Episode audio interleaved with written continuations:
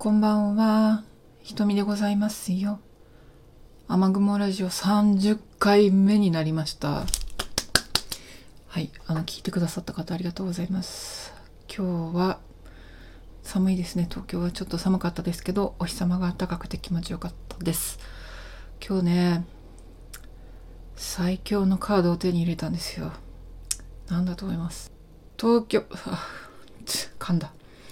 東、え？東京国立博物館。え？東京国立？国立博物館ですよ。上野にあるやつね。あれの友の会。博物館友の会。こちらのですねカードをゲットしました。お金払ったんですよもちろんちゃんとね。うん。これ最強なんですよ。なんでかっていうと国立博物館って4つあるんですよね。東京と、えー奈良と京都と九州にあってその4つの博物館になんと1年間入り放題。それから特別展のチケット東京国立博物館の特別展のチケットが3枚。それと各種割引などがついてああもう大変お得ですね。なんか最近ねあのちらっと国立博物館の予算逼迫だかなんだかという話がね本当に政府いろいろいろいろありますけれどもまずね博物館どんなものかっていうのをね特別展だけじゃなくてあの常設展もね楽しんで新しい発見があるんじゃないかなと思ってあの大変大変エキサイトしておりますところですよ。その話はあの置いといてですよ。はい。今日ね話そうと思ったことがあったんですよ。うん。いやそもそもねなんでこの雨雲ラジオを始めようかと思ったかというとまあラジオをやってみたかったっていうのはもちろんあるんですよ。で日々のねあの感じたこと考えたこととかあのシェアしながら誰かに届けばいいなってこれが一つだったんですね。昔から深夜のラジオっていうのがすごくすごく好きでずっとラジオばっかり聞いてたので中学生の頃からですねずっとラジオですよ。であともう一つは自分のライフワークのことについてやっぱり発信しておきたいなと思ったんですよ。音声で、うん、今まで文字ではいっぱいね発信してるんですけど音声で発信しておいてアーカイブも残しておきたいなって考えたんですね。なのでまあライフワークといったらもちろんあの南アフリカ出身でボツワナにあの暮らしたベッシーヘッドっていう女性の作家のことがまあ一つなんですけどまあその人と私がどのように関わってきたかっていうことをちょっとずつ音声で残していければいいなと思っていたので今日は30回目になるまで全然そそれをやってなかったっていうことなんだけれども、えーその続きをやりますよ。第3回だったかな。あのあボツワナ行くわって思ってある日決めてそれから一生懸命準備をして初めてボツワナと南アフリカに行ったっていうこれが大学生の時なんですけどその大学生の時の話をしている回があります。簡単に説明させていただくとまあアフリカ研究のゼミに入ってねあのテーマもなかなか見つからなかったのにあれというあの出会いがあってこれ第1回目の雨雲ラジオで話しましたけど、まあ、ベッシーヘッドと出会ってである日アフリカ行くわって思ってそれからあの当時1997年ですわ。あ98年だった。すいません。メールとかもまああったけどあんまりそこまで使ってないというかでインターネットの情報もなんかあんまりそこまで整備されてないし今みたいな便利なチケットだなんだとか全部ネットで予約できるとかそういうのもなかなかこう普及してない時代なんですよね。で何したかっていうとあの大学の資料室にあったダイレクトリーを引っ張ってきてで片っ端から南アフリカの研究所とかなんか文学やってそうなところとか大学の研究所とかいろんなところに手紙を書いたんですよね。エアメールですよエアメール。あの紙に書いて封筒に入れて切って貼って送るやつですよ。はい。あれをね何通書いたのか何十通か書いたと思いますよ。でそれで無理やりコネクションを作ってで行ったんですわ。うん、なんか前回そこまでの話をしたような気がしますけどね。そうあと政府のね許可証調査許可証っていうのをもらってそれは在京ボツワナ大使館の一等書記官のケノシさんっていう方当時の一等書記官ですね。その後大使になられましたけど、うん、ケノシさんもう亡くなったんですけどでその方がすごくこう親身になってくださって興味持ってくださってなんでベッシーヘッドのこともあのよく知ってらっしゃってでまあ彼の助けがあって無知だった大学生の私がまあボツワナに向かいましたと。うんまあね、話は長いんで、ちょっとブログにも文章であるんで、ちょっと見ていただければと思うんだけれども、ポイントだけね、ラジオではお伝えすると、うん。まあ、紆余曲折あって、ボツワナに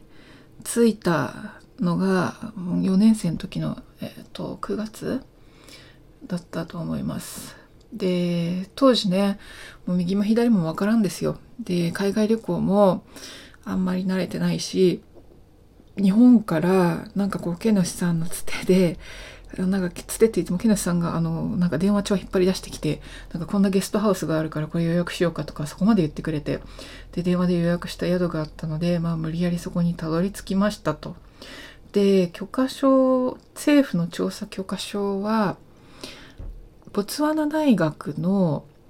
えー、アフィリエイテッド、なんだっけな、アフィリエイテッドリサーチフェローとか、そんな感じで、要は、あの、客員、研究員じゃないけど、 research fellow というか、 research student みたいな形で、まあ、ボツワナ大学で調査します。ボツワナ大学とベッシーヘッドのアーカイブで調査しますを調査しますというような許可証だったんですよね。でその許可証を持って、まあ、ボツワナ大学のあの先生を訪ねていったわけですよ。あれだ最初はどの先生訪ねたのかな？わかんないあの覚えてないけど多分レロマ・モレマ先生かなあのボツワナ人の先生いらっしゃるんですけどね女性で。うん、でそこで出会ったのがメアリーっていうメアリー・ラドラーっていうアメリカ人の、あの先生だったんですよね。で彼女はすごい人で本当にあの文学が専門で PhD を文学で取ってらっしゃるんですけどドイツかなんかでその後 UCLA かなんかで、まあ、アメリカ出身の方ででその人が PhD の論文でベッシーヘッドのことをやってるんですけど超ヘビーななんか長い論文ですよ。で、そう、そう、ベッシーヘッドを愛するあまり、ボツワナに移住してるっていうね、相当な人ですよ。だって1986年に死んでるんですよ、あのベッシー本人は。うん。でも、あの、ボツワナに移住するって、なんかその熱意というか、なんというか私以上ですよ。で、もう30年以上です。だから30年ぐらいはボツワナに住んでるってことなんですよね。今でもいらっしゃるので。でまあその1998年私が4年生で21歳だった時にボツワナ大学に初めて行きました。でそこで出会ったメアリーが本当にたくさんたくさんいろんなことを教えてくれてで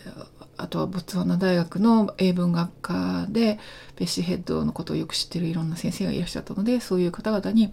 インタビューさせていただいたりとか大変充実した時間をハボロネで首都ハボロネなんですけどね。ハボロネで過ごしたわけなんですよ。で住んでたところはゲストハウスですね。初めてそこでなんかいろんな国の人あのいろんな国の人っていうかいろんなアフリカの人ですね。ボツワナ人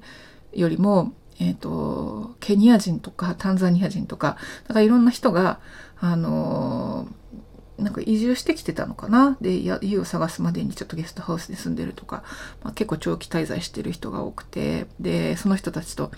あのまあキッチンとかリビングルームとかねあのバスルームシェアしてるからなかなかこう結構仲良くしたりとかしていい経験をさせてもらったかなってなんか崩れた、うん、まあいいや、うん、思いますが結局ね私もなんかこう頼りない大学生でしたよ。うん。なんかサバイバルに長けてるわけでもないし、バックパッカーでもないし、なんかこう、まあ英語は、まあできたけど、なんかこう、うん、どうやってアフリカをサバイブしていったらいいのか、いまいち分かってないところもあって、で、目立つじゃないですか。で、いろんな人がね、寄ってきたりとかして。で、まあいろいろいろいろあるわけですよ。いろいろね、本当に親切にしてくれる人もいるんだけど、例えばこの、え、セロウェ村に行くんだと。で、セロウェ村って、羽幌から北へだいたい350キロぐらい行ったところなんですよね。うん、でまあ、セロウェに行きたいんだっていう話をしていたら、あじゃあ一緒に行こうぜとか、あの、一緒にこう連れてってあげるとか言って、いろんな人が言ってくるわけですよ。で、あの、馬鹿正直にそういうのを待ってたりとかしてたら、あの、人の親切を受けるのが、あの、受けるというか、あの、上手に断るのがアホなぐらい下手だったので、なんか待ってたんですよね。だから、馬鹿正直に。うん、それで、なんとハブロネで1ヶ月も過ごしてしまったっていうね、あの、大本命のセロウェイに行けずに、あの、自分でバスで行けばいいのに、うん、あの、なんか一緒に行くって言ってるし、なんだろう、どうしよう、どうすればいいの？とか言ってずっと待ってて、うん、無駄ではなかったけど、ちょっとだいぶ時間をロスしましたよね。まあ、それも教訓なんですけどね、若かったので。で、まあ、その後、あの、もういい、私行くってなったのが、やっと1ヶ月経ってからですよ。で、あのバスね、バスロータリー、まあセロウェイ、セロウェイなんてバスがいっぱい出てるんで、そんなに難しいことではないんですけど、まあ初めてですよ、アフリカでね、バス、乗り合いバスに乗るなんて。うん、そうね、乗り合いバスはちょこちょこハボロネで乗ったのが初めてだったのかな。で、長距離バスも初めてだったんだけど、例えばあのお客さんがね、いっぱいになるまで出発しないとかね、あの時刻表とかあったもんじゃないですよ、もともと。あの、もっといいバスだったら、ちょっと観光バスみたいな綺麗なバスねそういうのだったらちゃんと時刻表通りに動くんですけど時刻表通りに動くっていうか時刻表が一応あるんですけどあの乗り合いバスなんかないですよねそんなもん。うん、でずっと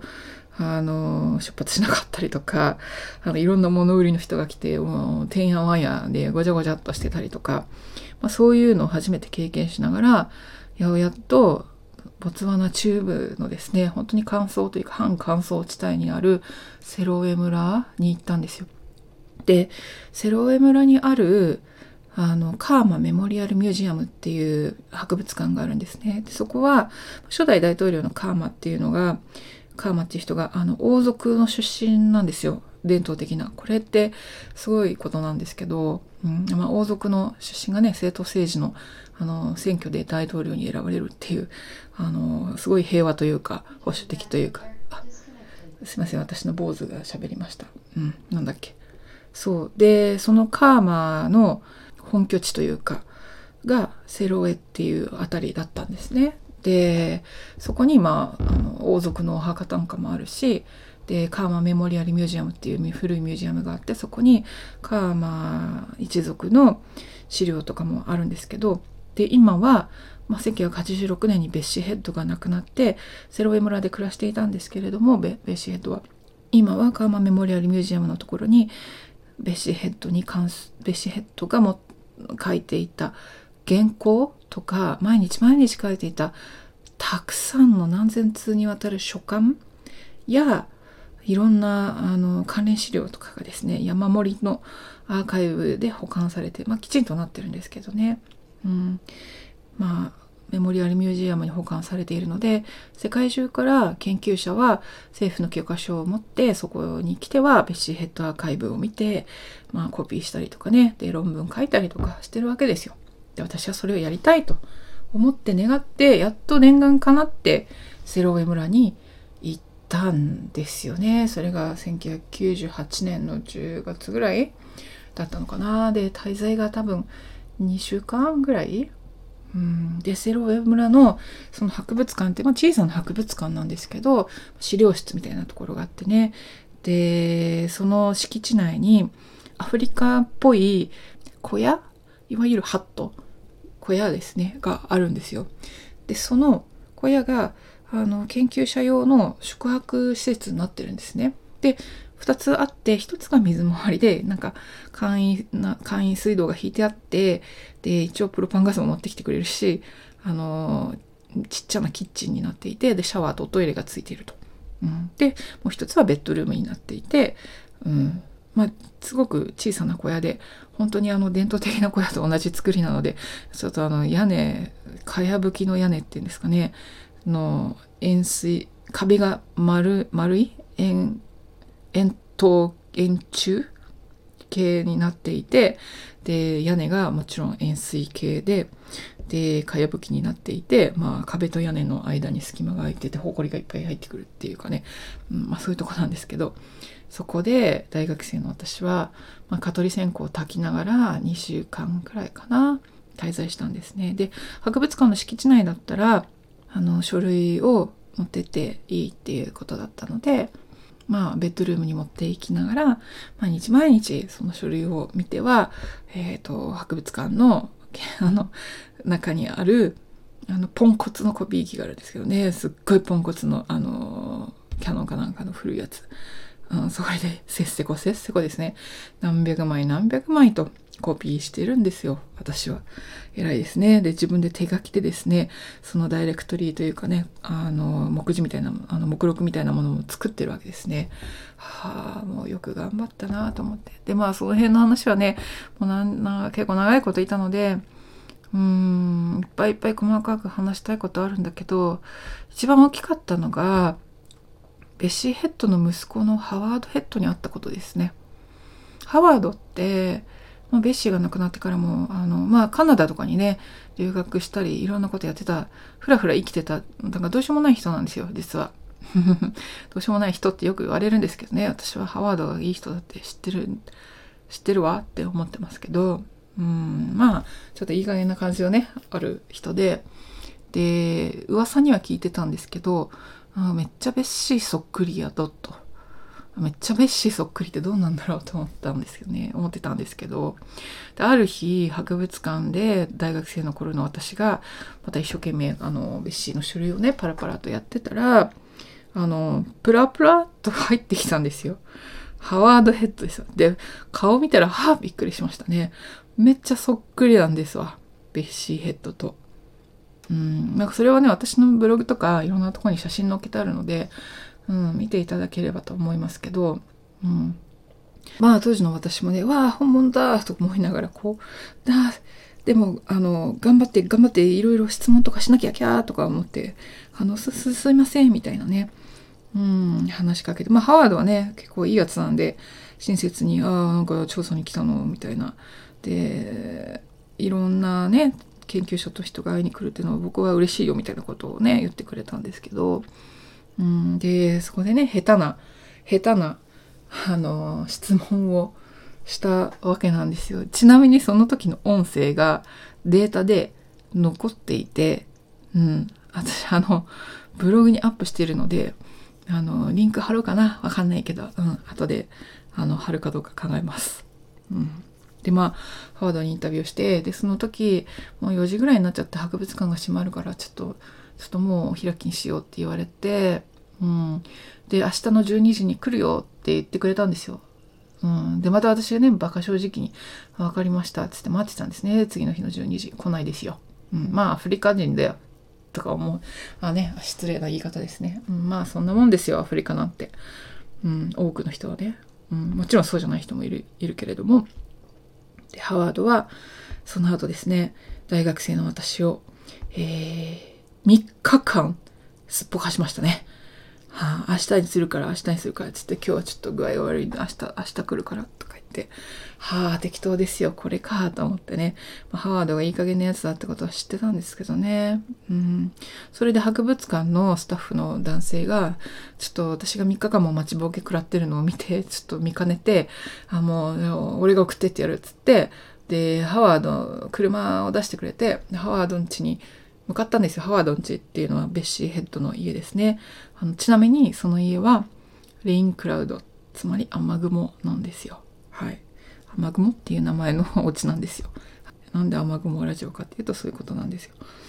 うん、で、博物館の人がお家に連れてってくれる途中で車に乗ってるハワードを見つけて、で、結局ハワードと一緒に、あ、うちの鳩です。失礼しました。うん。で、ハワードが、どこが最初だったかな？忘れちゃいましたけど、うん、なんか、お家に連れてってくれたのかな？で、お家の前のね、テラスのところ、外に椅子があって、テーブルがあって、で、そこで座っていろいろ話をしてくれたんですね。で、どんなお母さんだったんですか？とか、たわいもない話ですよ。うまい質問とか、あの、大学生の私にはできないので、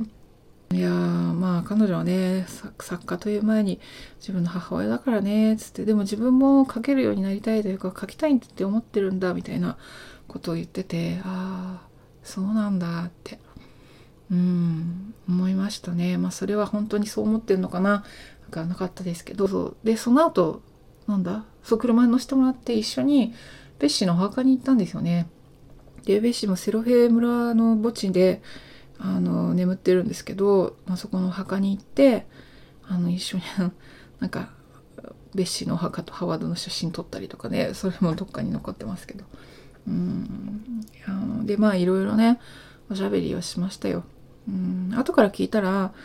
なんかあんまりそこまでしてくれることないからお前ラッキーだよって美術館の人博物館の人が言ってました。これありがたいことですよね。なんか研究者の人って世界中からいっぱい来てまだいるんですよ。ベシエート研究者。まだっていうのはあれだけど、うん、まだなんか論文書いてる人いっぱいいるんですよ、うん、新しくね。でそんな中でそんなにしてもらえるってなんかちょっとありがたいなって若かったのにね。うんそうそう。一番の思い出はそれかな。でその後はもう、うんね、南アフリカにね行ってねうん。これね文通しませんか？コーナーで知り合った人がとお世話にお世話になったんですけどうんまずダーバンですね。ダーバンに行ったんですよ。でダーバンっていうのはベッシュヘッドが行った孤児院があるんですよね。孤児院じゃないんですけど、まあ、孤児の多い全寮制のスクールっていうことですかね。うん。英国ミッション系のね。でピーター・マリッツブルグっていうダーバンからちょっと内陸に入った。ダーバンってインド洋沿いの東海岸ですね。でそこから内陸に入ったピーター・マリッツブルグっていうところの精神病院でベッシーが生まれてるので、まあ、精神病院フォートネピアっていう病院にも連れてってくれました。そのダーバンでお世話になった文通しませんかで知り合った製糖工場のですね40代ぐらいの男性だったんですよ。で離婚しててね一人暮らしで、まあ、今なら絶対そんなとこそんな人の家に泊まりませんけどね。当時はね勢いだけであのこの人いい人に違いないっつってねもう泊まったりとかしてたわけなんですけどまあ結果いい人だったんですけどね。うんそれはラッキーだったっていうだけですよ。うん。でもその人本当いい人で車出してくれてで私がベッシーヘッドの調査やってるっていうのをすごくこうあのー、素晴らしいって思ってくれてでピーター・マリツブルグの、うん、精神病院に行ったりちなみに今ピーター・マリツブルグのね図書館はね2007年にベッシーヘッド図書館っていう名前になったそうですよ。うん、でその後ベッシーヘッドが育ったとセントモニカっていうダーバンの学校、うん、もう見に行ったしまあ、そこでいろいろ寄付したりとかねしたりうんベッシーヘッドが一時期教鞭をとってた学校があるんですけど教師だったんですよね一瞬2年ぐらいかな。うん、でそこの学校に行ったりとかねやりました。うん。まあねその人は本当親切でよかったですね。もう連絡取ってないですけど。うん。その後は、えー、ケープタウンに行きました。ケープタウンもあのカラードの家族の人とあの文通しませんか？コーナーで知り合ってでその人たちにねお世話になりました。でいろんなところにね連れてってもらってありがたいなと思いましたけどね。うん。あのあそれからえっ、ー、とビッツ大学っていう有名な大学が南アフリカにあるんですけどそこの先生があのアメリカ人の PhD のスチューデント PhD スチューデント PhD の学生をやってらっしゃった方にあの私の手紙を回してくれたらしくてでそこのアメリカ人の女性がヨハネスブルグに住んでたんですけど彼女の家に泊めてもらってベッシーヘッドの話とかねいろいろさせてもらいました。まあとにかくいい経験しましたよ。でも基本的には南アフリカはあの都市部は非常に治安が悪いところです。まあ今でもねあのそんなとこあると思うんですけれどもまあ良くなったところもあるのかなわかんないですけどもうしばらく行ってないので。うん。ただやっぱりね大学生が一人でそういうとこに行くっていうのはうん。やっぱり危ないですよ。うん、本当にあのー、自分の行く先とかね交通手段とか宿泊先とかきちんときちんとねやっぱり決めてせあの入念な計画を立てていった方がいいしあの一人で知らない人にのところに泊めてもらうとかねやっぱそういうのは極力やめた方がいいというか、うん、やんない方がいいです。で私は多分ラッキーだっただけなんだと思います。本当に何もなかったです。あのみんないい人で。あの危ない。今だったら絶対しないような危ないこともあったんで危ないこともやってたんですけどあの結果として全然大丈夫だったんですよ。何事も起きないで。でもヨハネスブルグなんて本当にうんいろんな人、ま、日本の人もねいっぱい被害に遭ってるし、うん、やっぱりあの無知では行ってはいけないところかなって残念ながらね思います。でも南アフリカすごくいいとこです。ほんと綺麗だし。うん。あの場所によってもねいろんな風景があってワインもあるしうん本当は素敵な国なんですよ。でいっぱい課題を抱えてるけど人々は本当うん優しいし。ただまあちょっとねアパルトヘイトの心の傷はみんなみんなみんな抱えてるからうんやっぱりそうそうね一筋縄ではいかないというか解決すぐにするものではないんですけどうん。まあ、その空気感も含めてね98年ってアパルトヘイトが終わってまだその数年ですからうんいい経験をさせてもらったかなって思います。で結果私はえーと、大学4年の時2ヶ月ちょっとぐらいですかね、うん、ボツワナとナンガに行くことができたんでございますよ。うん、その後ね私も大学出ていろいろ仕事したり留学をしたりとかして忙しく生きてきたんですけどもねまたベッシーヘッドをずっと愛してるしで2007年にはジンバブエに住んでたのであの2007年に開催されたベッシーヘッドフェスト、うん、このラジオでも前にお話ししたことありますけどベッシーヘッドフェストにジンバブエからボツワナに行くことができてまたいい経験したし、うん、本当にありがたいなと思います。で2007年からですね今までまだボツワナに戻ってないんですよ。うん、で今は、まあ、お伝えしてるように休職中なんですけどね、うん、でもうん2023年今年はボツワナに行きたいなって思ってますでボツワナのねメアリー・ラダラってさっきお伝えしたアメリカ人の研究者の方彼女にいろいろ話して今連絡取っているところです。で、ベッシーヘッドヘリテージトラストっていうのが発足していて、まあ、彼女やいろんな研究者の方、ベッシーヘッドの古い友人とかがあの理事メンバーになっていて、で、私もその仲間に加えさせていただく